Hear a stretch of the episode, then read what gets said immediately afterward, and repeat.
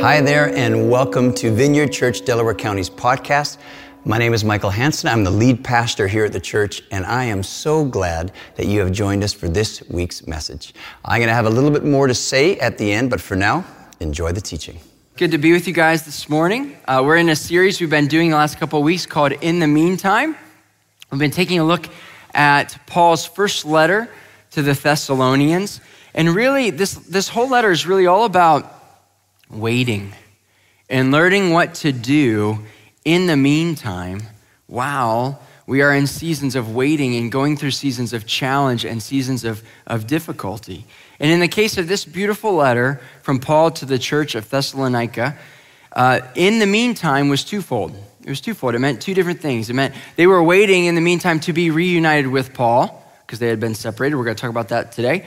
Um, but it's also a second kind of waiting in the meantime waiting in the meantime to be reunited with Jesus, for Jesus to come a second time uh, in the future. And so, a quick recap, if you haven't been here, of, of why Paul is writing this letter to this church. And Paul and his friends, they had gone on this missionary journey, traveling around the world. And one of their stops was in Greece, in a city known as Thessalonica. And we can read about this actual event in this story in the book of Acts, another book of the Bible, in Acts 17. And while Paul and his friends were, were there in Thessalonica, they shared the story of Jesus, which is what they tended to do when they went into cities. They, they would tell people about Jesus, and, and they would share with anybody who would listen to them. And a few of the people there in Thessalonica believed. They believed in what Paul and his friends were saying, and they put their faith in Jesus. They stopped worshiping their, free, their, their, their Greek gods, their Greek idols and they began worshiping Christ. But not everybody was, was happy about this. Not everybody was happy that this, this new church basically had been born in this city. Uh, some of the Thessalonians were so upset by these Christians that they formed a mob and a riot and basically went looking for Paul and their friends. And they couldn't find Paul, they couldn't find him. They arrested instead a man named Jason who had become one of these new Christian believers and was allowing Paul and his friends to live with him while they were in the city. He was hosting them, and they arrested Jason. And Jason eventually posted bail, but, but Paul and his friends had to flee the city for their lives. They had to run for their lives, basically. And they can't go back. There's basically a warrant out for Paul's arrest. And so essentially, that's why he's, he's writing this letter to this young church instead of going and visiting the, himself because he doesn't want to put them at risk. He doesn't want to put himself at risk. And so, over the last couple weeks, we talked about in chapter one and the beginning of chapter two, we've seen in the beginning of this letter Paul's just great, great love for the Thessalonians and his encouragement to them while they're waiting in the meantime. But let's pray, and we'll continue to look at the next part of this letter. So, Lord, I, I thank you that we we get to worship you freely here today and gather here today and don't have to be afraid for our lives. We don't have to be afraid that we're going to have to flee out of here. And I just think we can so easily take that for granted. And I don't want to take that for granted today. And I pray, Lord, that as, as we look at this next section in uh, 1 Thessalonians, and continue in going through this letter, Lord, that not only would we understand and have a little bit more of an understanding of what it was like for these people living in their time and age, but also, Lord, would you teach us what you want us to learn from your word today? And I just pray, Lord, that I, I wouldn't say anything that you wouldn't have me say, nothing more, uh, nothing less. In Jesus' name, amen. Amen. And the, so, in the second part of chapter 2, starting off in verse 13, and really all the rest of chapter 3, Paul is continuing to explain and defend why he hasn't been able to come and visit this Thessalonian church uh, for his safety, for their safety. And in doing so, he basically addresses three different challenges, three different challenges uh, uh of, of why, what they're facing, and what we too should expect to face while we're living in, in the meantime. And the first one is a, is a challenge we've talked about really all three the last couple of weeks, and it's the challenge of suffering. It's a theme that Paul continues in this next section, so we're going to continue to talk about it as well. But it's, it's the challenge of suffering. Starting off, uh, chapter 2, verse 13, it says this And we also thank God continually because when you received the word of God, which you heard from us, you accepted it not as human word, but as it actually is the word of God, which is indeed at work in you who believe. For you, brothers and sisters, became imitators of God's churches in Judea, which are in Christ Jesus. You suffered from your own people the same things those churches suffered from the Jews, who killed the Lord Jesus and the prophets and also drove us out. They displease God and are hostile toward everyone in their effort to keep us from speaking to the Gentiles so that they may be saved. In this way, they always heap up their sins to the limit. The wrath of God has come upon them at last. We'll pause right there. So, Paul's a bit wordy here in this section, but there's this theme, again, of the challenge of suffering that comes with being a Christian. Paul is saying here that the reason the Thessalonian Christians are suffering and being persecuted is because they simply believed. They simply believed in Jesus. Verse 13 again, it said this, and we also thank God continually because when you received the word of God, which you heard from us, you accepted it not as human word, but as it actually is, the word of God, which is indeed at work in you who believe. Paul is saying that because they have believed in Christ, they have experienced the suffering from some other non Christian Thessalonians. And Paul makes this comparison here of comparing that, saying, You guys are just like many of the Christians in the cities of Judea who have experienced suffering from non Christian Jews. And Paul is saying, Don't be surprised by this. Don't, I'm not surprised by this. In fact, I want to encourage you in this that when you become a Christian, it means that at times you're going to experience pushback from the people around you, from your neighbors, your coworkers, family, maybe even some friends, close friends. And this is an unfortunate part of the deal that comes with suffering, this idea of suffering because of their faith. And now, as Christians today, we may not experience this level of suffering and persecution in central Ohio. We might not have to run for our lives or flee for our lives or fear of being arrested for our faith here. But we all experience suffering at some point and on some level. And it's an important thing that we understand what kind of suffering we're talking about here. We, it's important that we have a healthy biblical view of the kind of suffering that Paul is addressing here. Because we can kind of think of suffering in one of two ways. One of two ways. We can think of judgmental suffering, and we can think of redemptive suffering. Judgmental suffering and redemptive suffering. And the view of judgmental suffering is like that the current level of my suffering, or lack thereof, that I might be experiencing, must match the current level of God's displeasure with me, or maybe pleasure with me. Like, what I mean by that is if life is going well and my level of suffering is relatively low, then that must mean God is happy with me, that God is pleased with me, right? But if life is not going well, if there's a lot of difficulty in my life, if there's pain in my life, if there's challenge in my life, then God must be upset with me. I must have done something wrong. He must be angry at me, or I must have done something sinful. You know, uh, the diagnosis I got last week, or my best friend talking behind my back at school, or whatever it is, those difficult things that we go through, big or small, there must be judgment from God because I must have done something wrong to deserve that. And sadly, too many Christians, too many Christians can put this view of suffering upon themselves and trying to explain their own suffering. And that's never the case. That's never the case. When we're going through difficulties, it's never the reason for our sufferings because as Christians, our sufferings are never the result of God's judgment over us. Because as Christians, judgment is already over. Judgment is already over. Because by being in Christ, like Michael talked about last weekend, by being in Christ, Jesus has taken our judgment upon himself. And we are now free of being free of the fear of this kind of suffering. Instead, the kind of suffering that Paul is talking about here is what we refer to as redemptive suffering. And by redemptive suffering, I mean that our current circumstances, our current sufferings or lack thereof, is not an indication of whether God is happy or upset with us, but rather it's God's desire to, to in those sufferings, in, in our lives, to use them to mold us more into the image of Christ. To use them as teachable moments for us to learn to trust in Him and to rely on Him. And yes, at times, at times, some of us, it, it's a call to repentance. Yes, at times, there, some of our suffering is a natural consequence of our sins, but God's ultimate desire is not to punish us about that, it's to call us to repentance. It's to call us to turn back to Him.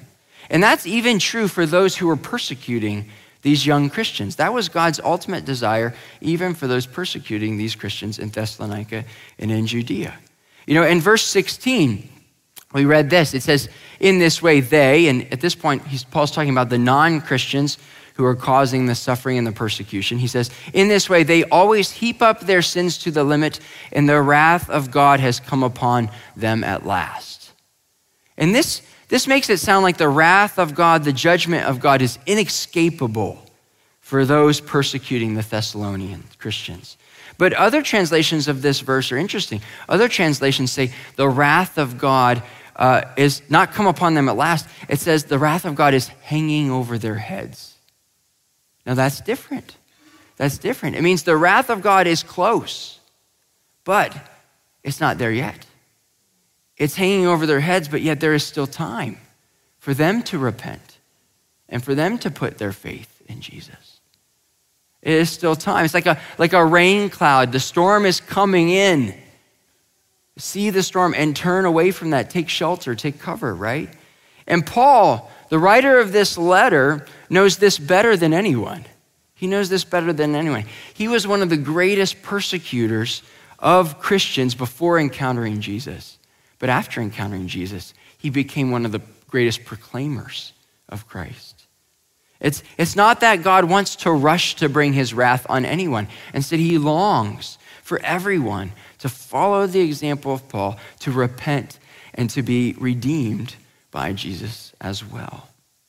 Timothy Keller, which I feel like we quote him every week, uh, in his book, Walking with God Through Pain and Suffering, talks about this kind of redemptive suffering we experience as Christians. He says this So, suffering is at the very heart of the Christian faith. It is not only the way Christ became like and redeemed us, but it is one of the main ways we become like him and experience his redemption. And that means that our suffering, despite its painfulness, is also filled with purpose and usefulness. It's not only did Jesus become like us, coming from heaven to earth to be like us, to experience suffering on the cross in order to redeem us, but that we experience suffering at times to become like him. And, and in doing so, we experience more of his redemption. And that's how God can take our, our pain and use it for a purpose, and, and take our pain and has a plan for it. Keller goes on to talk about how in our time, in our culture here, we tend to live for happiness. To live for happiness. And really, our, our level of happiness or lack thereof goes really well along with this judgmental view of suffering. You know, if I'm happy, that means God must be happy with me. As long as life is going well, then God must be with me or with us. But if life is difficult right now, then I must be, and life is not happy right now, then I must be experiencing God's judgment. He must be upset with me about something. But as Christians, if instead of focusing on living for happiness, we instead learn to live for meaning, meaning, looking at suffering through eyes of trying to understand how God wants to take these living in the meantime struggles and show us his purposes and his plans and usefulness that he can make out of it. Another way to put it is living in the meantime means living for meaning. When we can begin to do that, then our pain isn't wasted, it isn't lost. Instead, it can be useful to God in transforming us to be more like Jesus.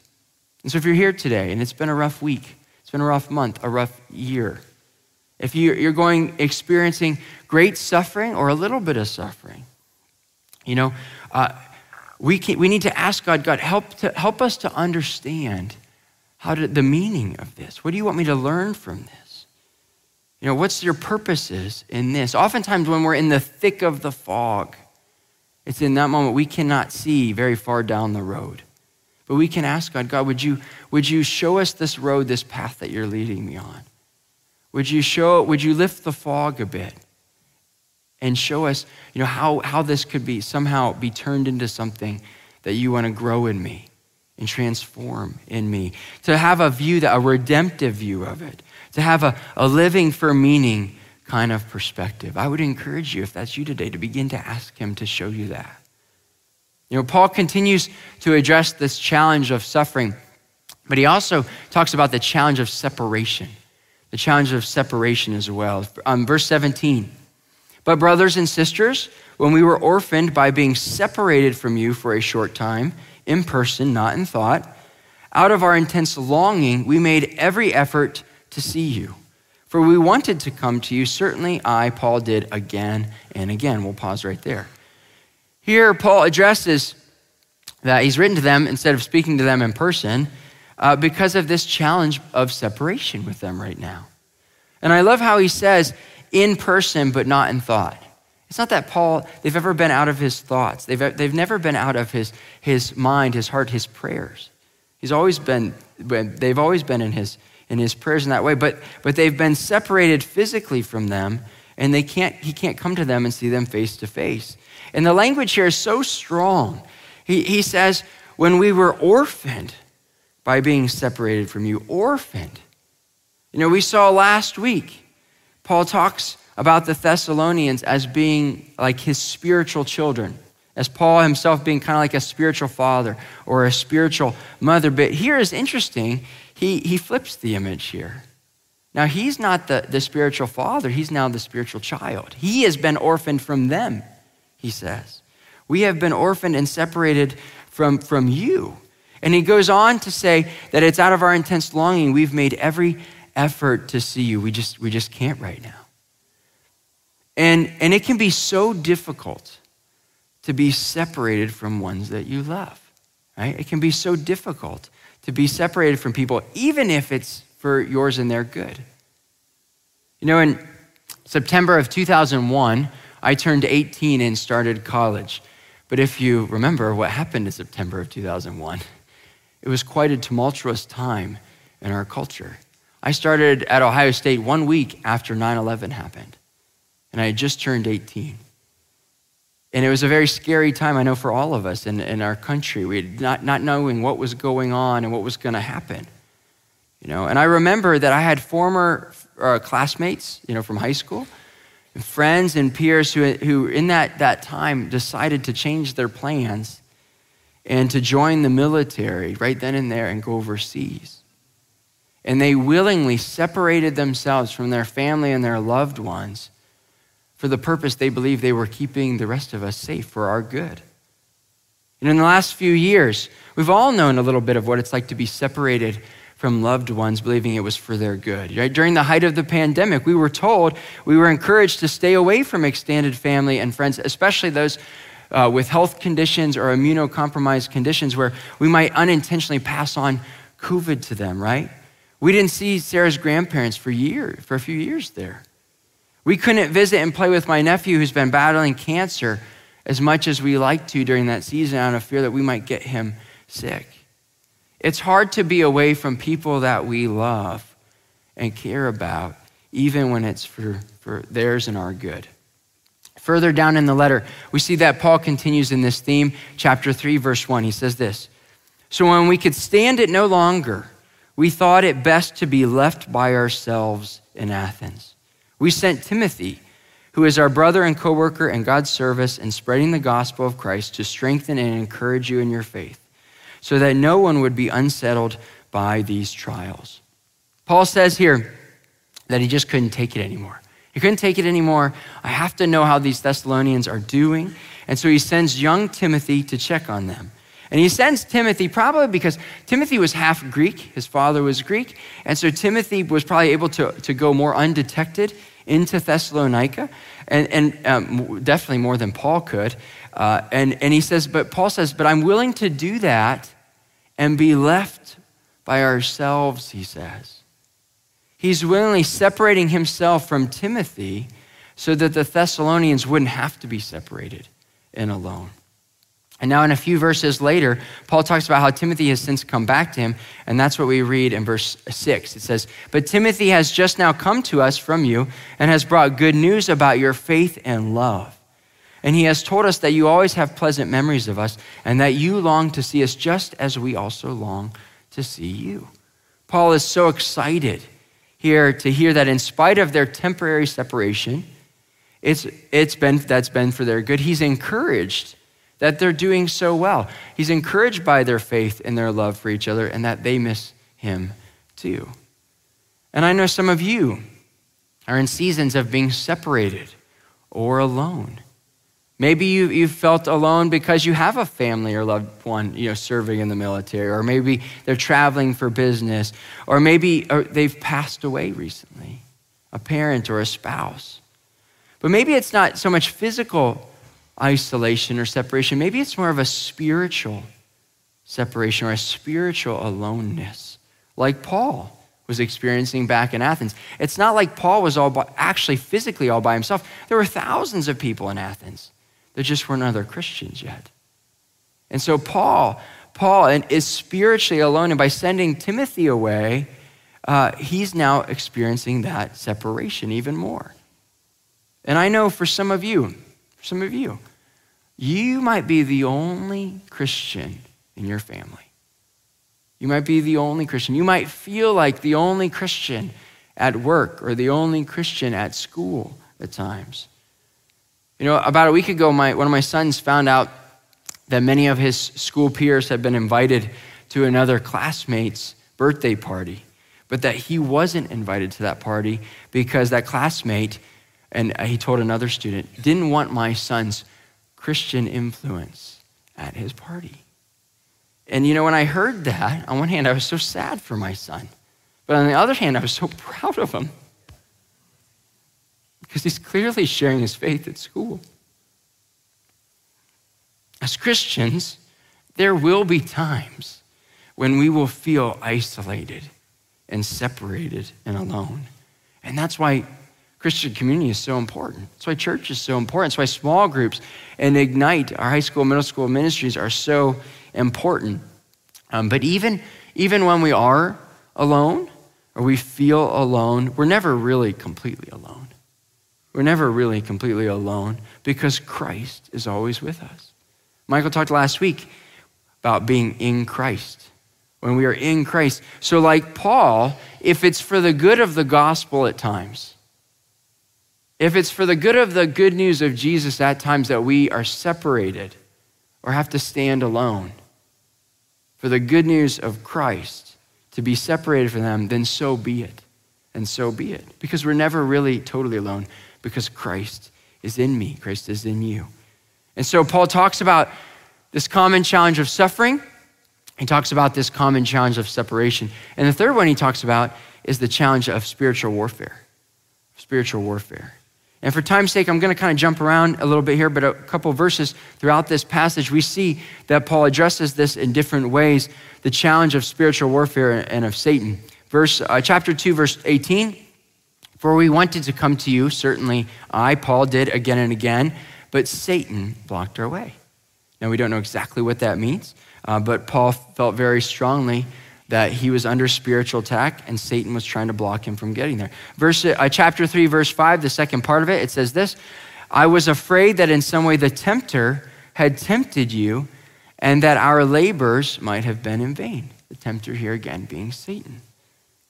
What Paul is getting at here in writing to the Thessalonians, and the same is true for us today as Christians, is that we will at times experience spiritual opposition um, from the enemy from the enemy of Jesus, especially when we are actively growing in relationship with God or participating in taking new ground for the kingdom of God. You know, if you've been following along with what's been happening in Ukraine and Russia, even this week, recently as, as this week, the last few days.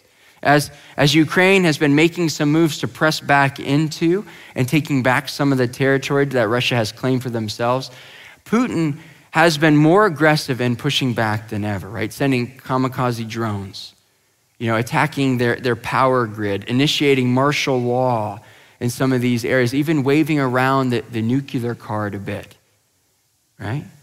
And like earthly warfare, when the kingdom of God begins to move in someone's life or begins taking back or taking new territory, that's when we often see the biggest pushback from the enemy. You know, I love, Michael last week talked about this. Uh, when someone becomes a Christian, they've now put on a jersey.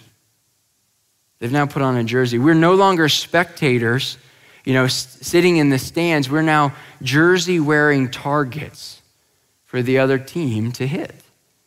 And that doesn't mean we should now take off our jerseys and go back and sit in the stands where it's more comfortable. No, we should keep them on because our team has already won.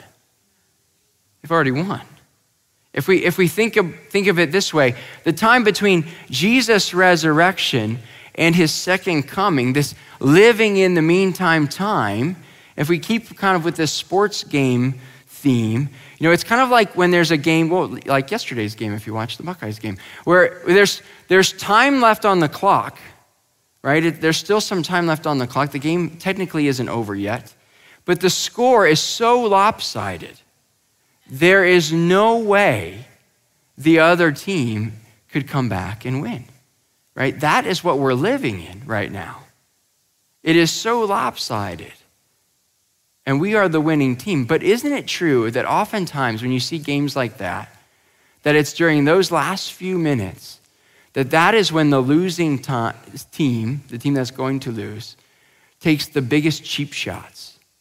And it's like the most unnecessary penalties, right? Eh, because there, there's, no, there's very little time left. They're being sore losers, essentially, right? We are living in that time. We should expect those cheap shots at times. That we're going to have to, as Christians, we're going to have to deal with spiritual warfare at time. And that should not be a reason to pull back. It should actually be a reason to lean in and to keep going. I want to I want to wrap up with this. You know, when I think about these themes, in the early chapters of First Thessalonians, the challenges of, of suffering and separation and spiritual warfare, really in this whole story about, about Paul and his friends going to Thessalonica into this hostile territory, sharing the good news, but having to flee for their lives. And now it's not safe for Paul to go back yet. And so instead, he sends young Timothy to go in under the radar to encourage them and support them you know, for me personally, I can understand this theoretically, but, I, but I can't understand that in actuality. I've never experienced this in my life to that level, right? I think for a lot of us, we can live here, Central Ohio, and think, does this stuff really even happen? Does this still happen today? You know, Michael, Michael introduced some of our missionary friends uh, earlier, and, um, and I'm going to use their initials only because we're recording this and just for their safety and for their ministry safety. Um, um, but um, so I'm just going to kind of refer to them that. Uh, but they're here selling rugs for their ministry today. But part of their story, it, it aligns with this story. Uh, Jay is from Ohio, from Cincinnati.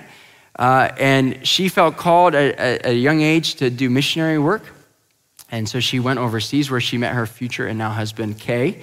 Uh, and and, and in, in the early years, uh, in the early 2000s, they began to share the good news of Jesus with his people group and began raising up Christians and planting these secret underground churches. And in 2008, they began discipling a husband and wife and their family. And within six months, that, that, that, that, that grew into a house church of about 40 people, which is awesome, but also very difficult to keep secret. It's hard when 40 people show up at your house to keep that a secret, right?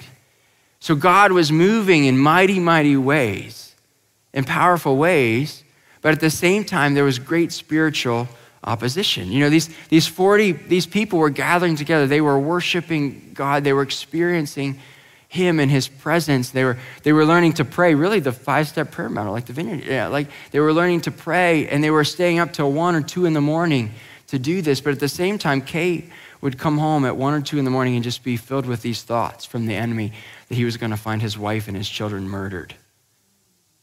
He rushing home to go home and to find them actually safe in their beds, asleep in their beds. But, but these thoughts, if you keep doing this, if you keep doing what you're doing, this is, you know, this is what the enemy was attacking them. Eventually, they were found out. They were arrested. They were separated from each other. They were both held separately in jail. Kay was told that his wife Jay had died so as to put pressure on him to confess what he had been doing. Otherwise, he would, he would face the death penalty for preaching the name Jesus. But miraculously, I wish I had more time to tell more of their story, or better yet, they tell their story. But miraculously, they were released. They, they were able to flee, to get, to get out, to come, to come back to the United States, back here to Ohio. But they had to leave that one particular church and the other young underground churches, because that was just one of, of a couple churches that they had planted. But they, they had to leave those churches behind and they can't go back because they're now known by the government. They cannot return, but remotely they continue to encourage and train up leaders. That's their ministry. Uh, and I hope you're noticing some similarities here between their story and Paul's story. You know, where Paul had pen and paper to write, you know, they have other forms of communication with technology, um, but, but, they, but they can't go back. But instead, recently, another, another friend who I'll refer to as E, who's with them here today, uh, who was one of those young men who was a part of that church and they were raising up as a leader, um, has since um, relocated here to Ohio as well, here to Columbus. And just in the last six months, they were able to, he was able to go back secretly, kind of under the radar, because he's not known there in that way, uh, and to encourage and support these underground churches, like a modern day young Timothy. And you, you know, you know, I know they're very humble people, and so they probably wouldn't make this comparison, but I'll make it for them. They really are, it really is a, a Thessalonian Paul Timothy story. And it's, it's amazing, and it's difficult, and it's hard, and it's painful, but it's beautiful at the same time. You know, and, and like Paul, who was a tent maker by trade, uh, that's how he made his living, so he wouldn't be a financial burden on the early churches that he was planting. Kay's business for many, many years has, has been in selling indigenous rugs from this culture. And so by supporting their business, you're supporting their ministry to be able to continue on. And so after the service, I would encourage you to um, chat with them, check out their rugs, um, get on their mailing list, be, on, be a part of their newsletters, uh, and, and, be, and commit to praying for them and to be praying for the ministry that it that it would, that it would grow and that more and more people uh, of their people groups and in that area of the world would come to know Jesus. And in fact, I, we did this last night, and I'd love to do it again. I'd love to take some time and pray for, for you all right now, if we can do that. So if there's some, I know it's a little different, but if you're sitting around them back there, just wave your hands again, guys. If you're sitting around, if there, those of you around, if you wouldn't mind gathering around, and let's just lay our hands on them and let's just pray for them uh, as a church for, for a minute here. Hmm.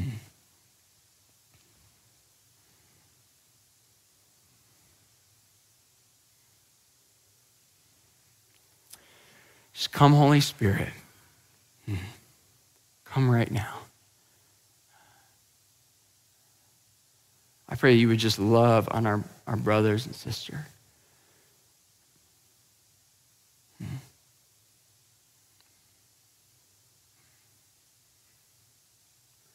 We thank you for their faithfulness, Lord. We thank you for their courage. We thank you for their obedience and their love for you. Pray, Lord, that they would experience more of that love and courage, and it would come from out of that overflow that they would serve. And as I was praying for you guys this morning, I had a picture of a tree And this tree was a fruit tree. And at first, there was just one piece of fruit on it. And then more fruit began to, to, to grow out of it, and more fruit, and more fruit, so much so that you could no longer see the leaves.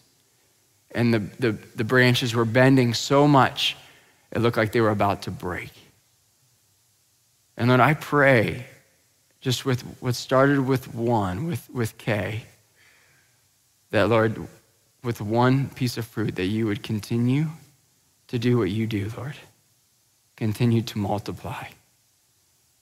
Use them, use this, their ministry, use, use these underground churches that they support and encourage and pray for and train up, Lord, to spread the, the powerful, strong, loving good news of Jesus Christ to their part of the world. Mm-hmm. Protect them, Lord. Protect the ones they love. Mm-hmm.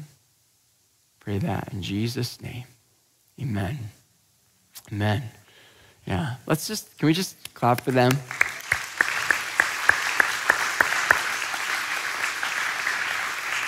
Hmm. Just beautiful. If the worship team wants to start to come, come back up, I'll wrap up with this. When we scheduled them to come, I don't know, a couple weeks, month, months ago, we did not have this series planned. Even when we planned this series, we did not think and make the connection that they would be here on this weekend. It was not until I sat down on Tuesday and opened up, oh, what passage am I preaching on this weekend? Did I, like, eyes open, realize, oh my goodness, I cannot believe this cannot be coincidence. And even though we did not plan this, God clearly did. And so that's an encouragement, I think, to us. And while we may never have a Thessalonian and Paul like Timothy story, uh, like they do, we are still not immune to the three challenges that they faced on some level of suffering and separation and spiritual warfare that Paul is addressing in this letter. These are at all some level common to the Christian faith, but we can have faith and have that, that and have hope that our suffering is redemptive, that our separation is temporary, and that our spiritual warfare has already been won. Amen? Well, thanks so much for joining us today. I hope that what you heard has encouraged you in your walk with Jesus. For more information and to contact us, go to vcdc.org. Well, bless you. Have a wonderful week.